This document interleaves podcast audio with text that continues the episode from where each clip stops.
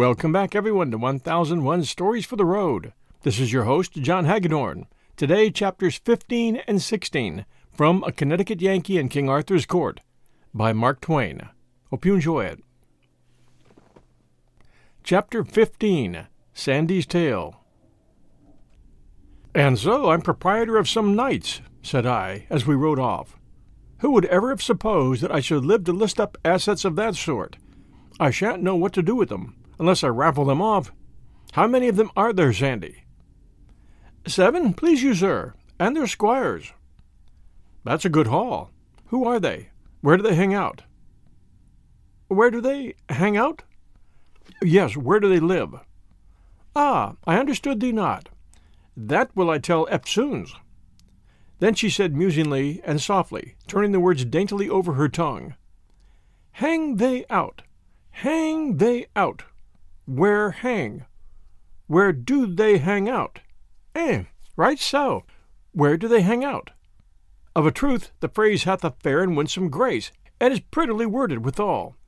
I will repeat it anon and anon in mine address, whereby I may peradventure learn it. Where do they hang out? Even so, already it falleth trippingly from my tongue, and forasmuch as— Don't forget the cowboys, Sandy. Cowboys? Yes, the knights, you know. You were going to tell me about them, a while back, do you remember? Figuratively speaking, game's called. Game? Yes. Go to the bat. I mean, get to work on your statistics, and don't burn so much kindling getting your fire started. Tell me about the knights. I will well, and lightly will begin. So they two departed, rode into a great forest, and— Great Scott! You see, I recognized my mistake at once. I had set her works a-going. It was my own fault. She would be 30 days getting down to those facts, and she generally began without a preface and finished without a result. If you interrupted her, she would either go right along without noticing, or answer with a couple of words, and then go back and say the sentence over again. So interruptions only did harm, and yet I had to interrupt, and interrupt pretty frequently, too, in order to save my life. A person would die if he let her monotony drip on him right along all day. "Great Scott!" I said in my distress. She went right back and began over again. So they two departed and rode into a great forest, and— Which two? Sir Gawain and Sir Uwaine. And so they came to an abbey of monks, and they were well lodged. So on the morn they heard their masses in the abbey, and so they rode forth till they came to a great forest. Then was Sir Gawain ware in a valley by a turret of 12 fair damsels, and 2 knights armed on great horses, and the damsels went to and fro by a tree. And then was Sir Gawain ware how there hung a white shield on that tree, and ever as the damsels came by it they spit upon it, and some threw mire upon the shield. Now, if I hadn't seen the like myself in this country, Sandy, I wouldn't believe it. But I've seen it, and I can just see those creatures now, parading before that shield and acting like that. The women here certainly do act like all possessed. Yes, and I mean your best, too, society's very choicest brands. The humblest hello girl along 10,000 miles of wire could teach gentleness, patience, modesty, manners, to the highest duchess in Arthur's land. Hello, girl? Yes, but don't ask me to explain. It's a new kind of girl. They don't have them here. One often speaks sharply to them when they're not the least in fault, and he can't get over feeling sorry for it and ashamed of himself in 1,300 years. It's such shabby, mean conduct and so unprovoked. The fact is, no gentleman ever does it. Though I myself, if I've got to confess— Peradventure, she— Never mind her. I tell you, I couldn't ever explain her, so you would understand. Even so be it, since ye are so minded. Then Sir Gawain and Sir Uwaine went and saluted them, and asked them why they did that despite to the shield. Sirs, said the damsels, we shall tell you. There is a knight in this country that owneth this white shield, and he is a passing good man of his hands, but he hateth all ladies and gentlewomen, and therefore we do all this despite to the shield. I will say you, said Sir Gawain, it beseemeth evil a good knight to despise all ladies and gentlewomen, and peradventure, though he hate you, he hath some cause, and peradventure he loveth in some other places ladies and gentlewomen, and to be loved again, and he's such a man of prowess as ye speak of." "Man of prowess, yes, that's the man to please them, Sandy. Man of brains, that's the thing they never think of. Tom Sayers, John Heenan, John L. Sullivan. Pity but you could be here. You would have your legs under the round table and a sir in front of your names within the next 24 hours, and you could bring about a new distribution of the married princesses and duchesses of the court in another 24. The fact is, it is just a sort of polished-up court of Comanches, and there isn't a squaw in it who doesn't stand ready at the dropping of a hat to desert to the buck with the biggest string of scalps at his belt." "And he be such a man of prowess as ye speak of," said Sir Gawain. "Now, what is his name?" "Sir," said they, "his name is Marhaus, the king's son of Ireland." "A son of the king of Ireland, you mean? The other form doesn't mean anything. Oh, and look out, hold on tight. Now, we must jump this gully. There, we're all right now. This horse belongs to the circus. He's born before his time." "I know him well," said Sir Uwaine. "He's a passing good knight, as any is on live."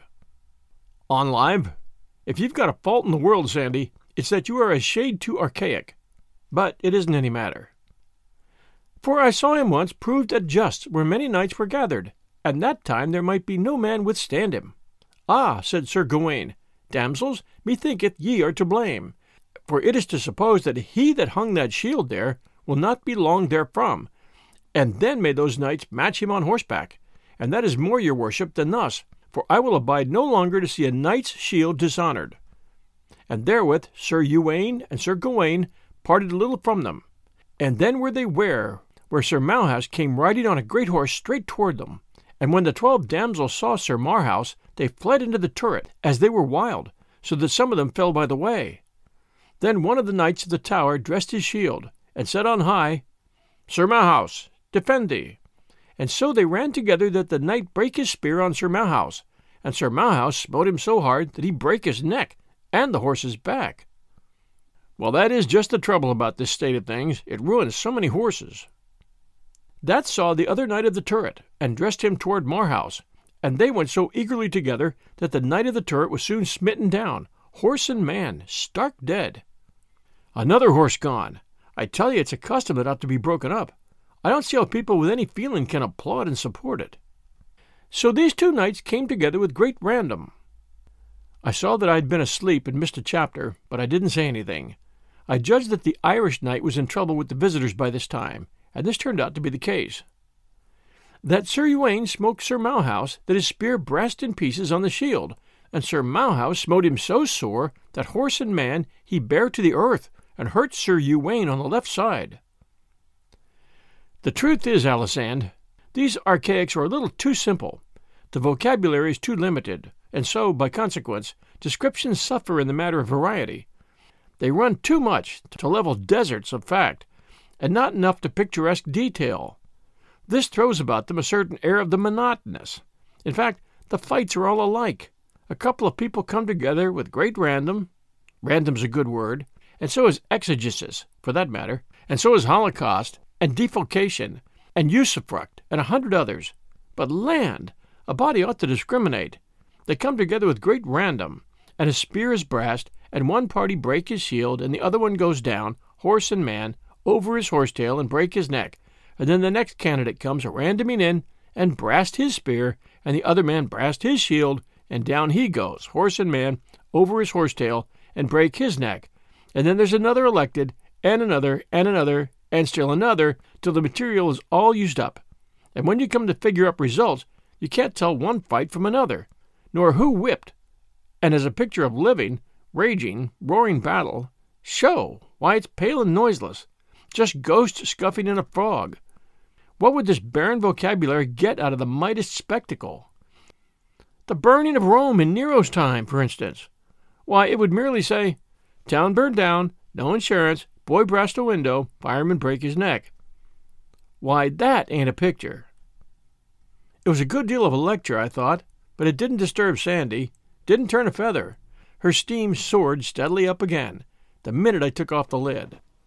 Then Sir Marhaus turned his horse and rode toward Gawain with his spear, and when Sir Gawain saw that, he dressed his shield, and they adventured their spears, and they came together with all the might of their horses, that either knight smote other so hard in the midst of their shields, but Sir Gawain's spear brake. I knew it would. But Sir Marhaus' spear held, and therewith Sir Gawain and his horse rushed down to the earth. Just so, and I'll bet he broke his back. And lightly Sir Gawain rose upon his feet and pulled out his sword, and dressed him toward Sir Marhaus on foot, and therewith either came unto other eagerly, and they smote together with their swords, that their shields flew in cantels, and they bruised their helms and their hauberks, and wounded either other. But Sir Gawain, though it past 9 of the clock, waxed by the space of 3 hours ever stronger and stronger, and thrice his might was increased. All this espied Sir Marhaus, and had great wonder how his might increased, and so they wounded each other passing sore, and then when it was come noon... The petting sing-song of it carried me forward to scenes and sounds of my boyhood days. New Haven! 10 minutes for refreshments. Conductor will strike the gong bell 2 minutes before the train leaves. Passengers for the shoreline, please take seats in the rear car. This car don't go no further. And yet little would one of these people mind a small thing like that. Apples, oranges, Brienners, sandwiches, popcorn. And waxed past noon and drew towards evensong. Sir Gawain's strength feebled and waxed passing faint, that unnethes he might dure any longer, and Sir Marhaus was then bigger and bigger, which strained his armor, of course, and yet little would one of these people mind a small thing like that. And so, Sir Knight, said Sir Marhaus, I felt well that ye are a passing good knight, and a marvellous man of might as ever I felt any, while it lasteth, and our quarrels are not great, and therefore it were a pity to do you hurt, for I feel you are passing feeble. Ah, said Sir Gawain, gentle knight, ye say the word that I should say. And therewith they took off their helms, and either kissed other, and there they swore together either to love other as brethren. But I lost the thread there, and dozed off to slumber, thinking about what a pity it was that men with such superb strength enabling them to stand up cased in cruelly burdensome iron and drenched with perspiration, and hack and batter and bang each other for 6 hours on a stretch, should not have been born at a time when they could put it to some useful purpose. Take a jackass, for instance. A jackass has that kind of strength, and puts it to a useful purpose, and it's valuable to this world because he's a jackass, but a nobleman's not valued because he's a jackass. It is a mixture that is always ineffectual, and should never have been attempted in the first place. And yet, once you start a mistake, the trouble is done, and you never know what is going to come of it. When I came to myself again and began to listen, I perceived that I had lost another chapter, and that Alisande had wandered a long way off with her people. And so they rode and came into a deep valley full of stones, and thereby they saw a fair stream of water. Above thereby was the head of the stream, a fair fountain, and 3 damsels sitting thereby. In this country, said Sir Marhaus, never came knight since it was christened, but he found strange adventures. This is not good form, Alisande. Sir Marhaus, the king's son of Ireland, talks like all the rest. You ought to give him a brogue, or at least a characteristic expletive. By this means one would recognize him as soon as he spoke, without his ever being named. It is a common literary device with the great authors. In this country, be jabbers, came never knight since it was christened, but he found strange adventures, be jabbers. You see how much better that sounds? Came never knight, but he found strange adventures, be jabbers. Of a truth it doth indeed, fair lord, albeit 'tis passing hard to say, though peradventure that will not tarry but better speed with usage. And then they rode to the damsels, and either saluted other, and the eldest had a garland of gold about her head, and she was threescore winter of age or more. The damsel was. Even so, dear lord, and her hair was white under the garland. Celluloid teeth, $9 a set, as like as not. The loose-fit kind, that go up and down like a portcullis when you eat, and fall out when you laugh. The second damsel was of 30 winter of age, with a circlet of gold about her head. The third damsel was but 15 year of age. Billows of thought came rolling over my soul, and the voice faded out of my hearing. 15! Break my heart! Oh, my lost darling! Just her age who was so gentle, and lovely, and all the world to me, and whom I shall never see again. How the thought of her carries me back over wide seas of memory to a vague dim time, a happy time, so many, many centuries hence, when I used to wake in the soft summer mornings out of sweet dreams of her and say, 'Hello, Central,' just to hear her dear voice come melting back to me with a 'Hello, Hank.' That was music of the spheres to my enchanted ear. She got $3 a week, but she was worth it." I could not follow Alisande's further explanation of who our captured knights were now. I mean, in case she should ever get to explaining who they were. My interest was gone, my thoughts were far away, and sad. By fitful glimpses of the drifting tale, caught here and there, and now and then, I merely noted in a vague way that each of these three knights took one of these three damsels up behind him on his horse, and one rode north, another east, the other south, to seek adventures, and meet again and lie, after year and day, and without baggage. It was of a piece with the general simplicity of the country. The sun was now setting. It was about 3 in the afternoon when Alisande had begun to tell me who the cowboys were, so she had made a pretty good progress with it. For her. She would arrive some time or other, no doubt, but she was not a person who could be hurried. We were approaching a castle which stood on high ground, a huge, strong, venerable structure, whose grey towers and battlements were charmingly draped with ivy, and whose whole majestic mass was drenched with splendours flung from the sinking sun.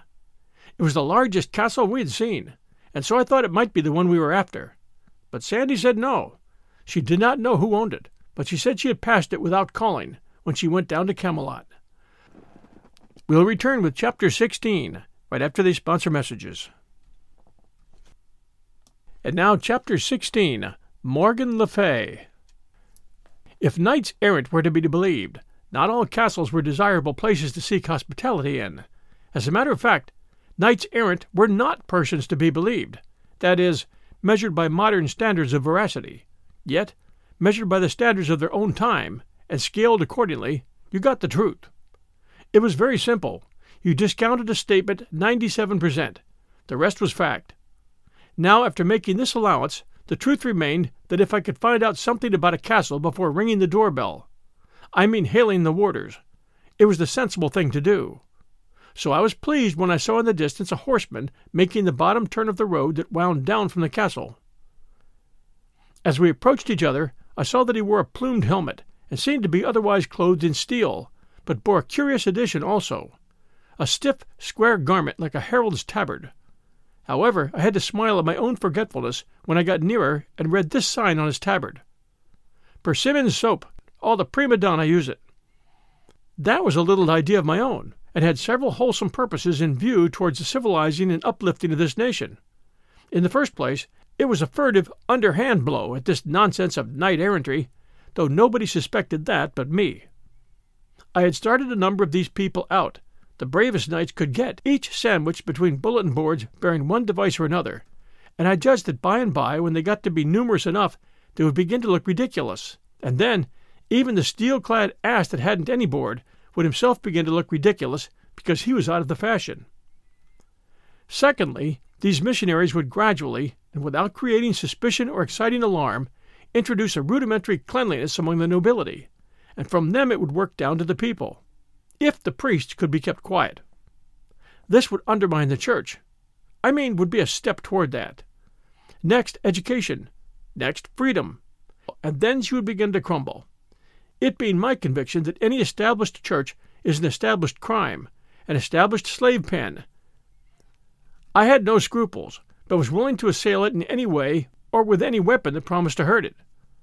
Why, in my own former day, in remote centuries not yet stirring in the womb of time, there were old Englishmen who imagined that they had been born in a free country with the Corporation Act and the test still in force in it, timbers propped up against men's liberties and dishonoured consciences to shore up an established anachronism with. My missionaries were taught to spell out the gilt signs on their tabards. The showy gilding was a neat idea. I could have got the king to wear a bulletin board for the sake of that barbaric splendour. They were to spell out these signs and then explain to the lords and ladies what soap was, and if the lords and ladies were afraid of it, get them to try it on a dog. The missionary's next move was to get the family together and try it on himself. He was to stop at no experiment, however desperate, that could convince the nobility that soap was harmless. If any final doubt remained, he must catch a hermit. The woods were full of them. Saints, they called themselves, and saints they were believed to be. They were unspeakably holy and worked miracles, and everybody stood in awe of them. If a hermit could survive a wash, and that failed to convince a duke, give him up, let him alone. Whenever my missionaries overcame a knight-errant on the road, they washed him, and when he got well, they swore him to go and get a bulletin board and disseminate soap and civilization the rest of his days. As a consequence, the workers in the field were increasing by degrees, and the reform was steadily spreading. My soap factory felt the strain early. At first I had only 2 hands, but before I left home I was already employing 15, and running night and day, and the atmospheric result was getting so pronounced that the king went sort of fainting and gasping around, and said he did not believe he could stand it much longer. And Sir Launcelot got so that he did hardly anything but walk up and down the roof and swear, although I told him it was worse up there than anywhere else. But he said he wanted plenty of air, and he was always complaining that a palace was no place for a soap factory anyway, and said if a man was to start one in his house, he would be damned if he wouldn't strangle him. There were ladies present too, but much these people ever cared for that. They would swear before children, if the wind was their way, when the factory was going. This missionary knight's name was La Cote Male Tale, and he said that his castle was the abode of Morgan Le Fay, sister of King Arthur, and wife of King Uriens, monarch of a realm about as big as the District of Columbia. You could stand in the middle of it and throw bricks into the next kingdom. Kings and kingdoms were as thick in Britain as they had been in Little Palestine in Joshua's time, when people had to sleep with their knees pulled up because they couldn't stretch out without a passport. La Cote was much depressed, for he had scored here the worst failure of his campaign. He had not worked off a cake, yet he had tried all the tricks of the trade, even to the washing of a hermit. But the hermit died. This was indeed a bad failure, for this animal would now be dubbed a martyr, and would take his place among the saints of the Roman calendar. Thus made he his moan, this poor Sir La Cote Male Tale, and sorrowed passing sore. And so my heart bled for him, and I was moved to comfort and stay him. Wherefore I said, "Forbear to grieve, fair knight, for this is not a defeat. We have brains, you and I, and for such as have brains there are no defeats, but only victories. Observe how we will turn this seeming disaster into an advertisement for our soap, and the biggest one, to draw, that was ever thought of, an advertisement that will transform that Mount Washington defeat into a Matterhorn victory. We will put on your bulletin board, 'Patronized by the elect.' How does that strike you?" "Barely. It's wonderfully bethought." "Well, a body's bound to admit that for just a modest little one-line ad, it's a corker." So the poor coal porter's griefs vanished away. He was a brave fellow, and had done mighty feats of arms in his time. His chief celebrity rested upon the events of an excursion like this one of mine, which he had once made with a damsel named Maladecent, who was as handy with her tongue as was Sandy, though in a different way, for her tongue churned forth only railings and insult, whereas Sandy's music was of a kindlier sort. I knew his story well, and so I knew how to interpret the compassion that was in his face when he bade me farewell. He supposed I was having a bitter hard time of it. Sandy and I discussed his story as we rode along, and she said that La Cote's bad luck had begun with the very beginning of that trip, for the king's fool had overthrown him on the first day, and in such cases it was customary for the girl to desert to the conqueror. But Maladecent didn't do it, and also persisted afterward in sticking to him, after all his defeats. "But," said I, "suppose the victor should decline to accept his spoil?" She said that that wouldn't answer. He must. He couldn't decline. It wouldn't be regular. I made a note of that. If Sandy's music got to be too burdensome, sometime I would let a knight defeat me, on the chance that she would desert to him. In due time we were challenged by the warders, from the castle walls, and after a parley, admitted. I have nothing pleasant to tell about that visit. But it was not a disappointment, for I knew Mrs. Le Fay by reputation, and was not expecting anything pleasant. She was held in awe by the whole realm, for she had made everybody believe she was a great sorceress. All her ways were wicked, all her instincts devilish. She was loaded to the eyelids with cold malice. All her history was black with crime, and among her crimes murder was common. I was most curious to see her, as curious as I could have been to see Satan. To my surprise, she was beautiful. Black thoughts had failed to make her expression repulsive. Age had failed to wrinkle her satin skin or mar its bloomy freshness. She could have passed for old Uriens' granddaughter. She could have been mistaken for sister to her own son. As soon as we were fairly within the castle gates, we were ordered into her presence. King Uriens was there, a kind-faced old man with a subdued look, and also the son, Sir Uwaine Le Blanchemain, in whom I was, of course, interested on account of the tradition that he had once done battle with 30 knights, and also on account of his trip with Sir Gawain and Sir Marhaus, which Sandy had been aging me with. But Morgan was the main attraction. The conspicuous personality here. She was head chief of this household. That was plain. She caused us to be seated, and then she began, with all manner of pretty graces and graciousness, to ask me questions. With all manner of pretty graces and graciousnesses, to ask me questions. Dear me, it was like a bird or a flute or something, talking. I felt persuaded that this woman must have been misrepresented, lied about. She trilled along, and presently a handsome young page, clothed like the rainbow, was as easy and undulatory of movement as a wave, came in with something on a golden salver, and, kneeling to present it to her, overdid his graces and lost his balance, and so fell lightly against her knee. She slipped a dirk into him in as matter-of-course a way as another person would have harpooned a rat. Poor child! He slumped to the floor, twisted his silken limbs in one great straining contortion of pain, and was dead. Out of the old king was wrung an involuntary "Oh!" of compassion. The look he got made him cut it suddenly short and not put any more hyphens in it. Sir Uwaine, at a sign from his mother, went to the anteroom and called some servants, and meanwhile Madame went rippling sweetly along with her talk. I saw that she was a good housekeeper, for while she talked she kept a corner of her eye on the servants to see that they made no balks in handling the body and getting it out. When they came with fresh clean towels, she sent back for the other kind, and when they had finished wiping the floor and were going, she indicated a crimson fleck the size of a tear, which their duller eyes had overlooked. It was plain to me that La Cote Male Tale had failed to see the mistress of the house. Often, how louder and clearer than any tongue, does dumb circumstantial evidence speak. Morgan Le Fay rippled along as musically as ever. Marvelous woman! And what a glance she had! When it fell in reproof upon those servants, they shrunk and quailed as timid people do when the lightning flashes out of a cloud. I could have got the habit myself. It was the same with that poor old Brer Uriens. He was always on the ragged edge of apprehension. She could not even turn toward him, but he winced. In the midst of the talk I let drop a complimentary word about King Arthur, forgetting for the moment how this woman hated her brother. That one little compliment was enough. She clouded up like a storm. She called for her guards and said, "Hail me these variants to the dungeons." That struck cold on my ears, for her dungeons had a reputation. Nothing occurred to me to say, or do. But not so with Sandy. As the guard laid a hand upon me, she piped up with the tranquillest confidence and said, "God's wounds! Dost thou covet destruction, thou maniac? It's the boss." Now what a happy idea that was, and so simple. Yet it would never have occurred to me. I was born modest, not all over, but in spots, and this was one of the spots. The effect upon Madame was electrical. It cleared her countenance and brought her back to smiles and all her persuasive graces and blandishments, but nevertheless she was not able to entirely cover up with them the fact that she was in a ghastly fright.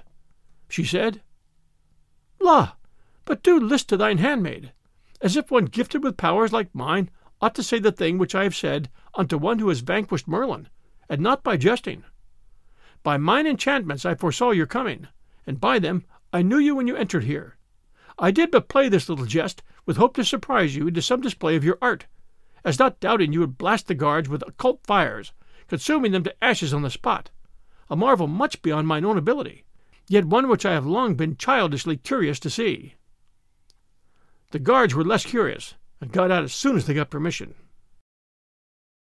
Thanks for joining us today for A Connecticut Yankee in King Arthur's Court, Chapters 15 and 16. This is 1001 Stories for the Road, and this is your host, John Hagedorn. We'll return next Sunday night at 6 p.m. Eastern Time. Until then, everyone, stay safe, and we'll be back soon.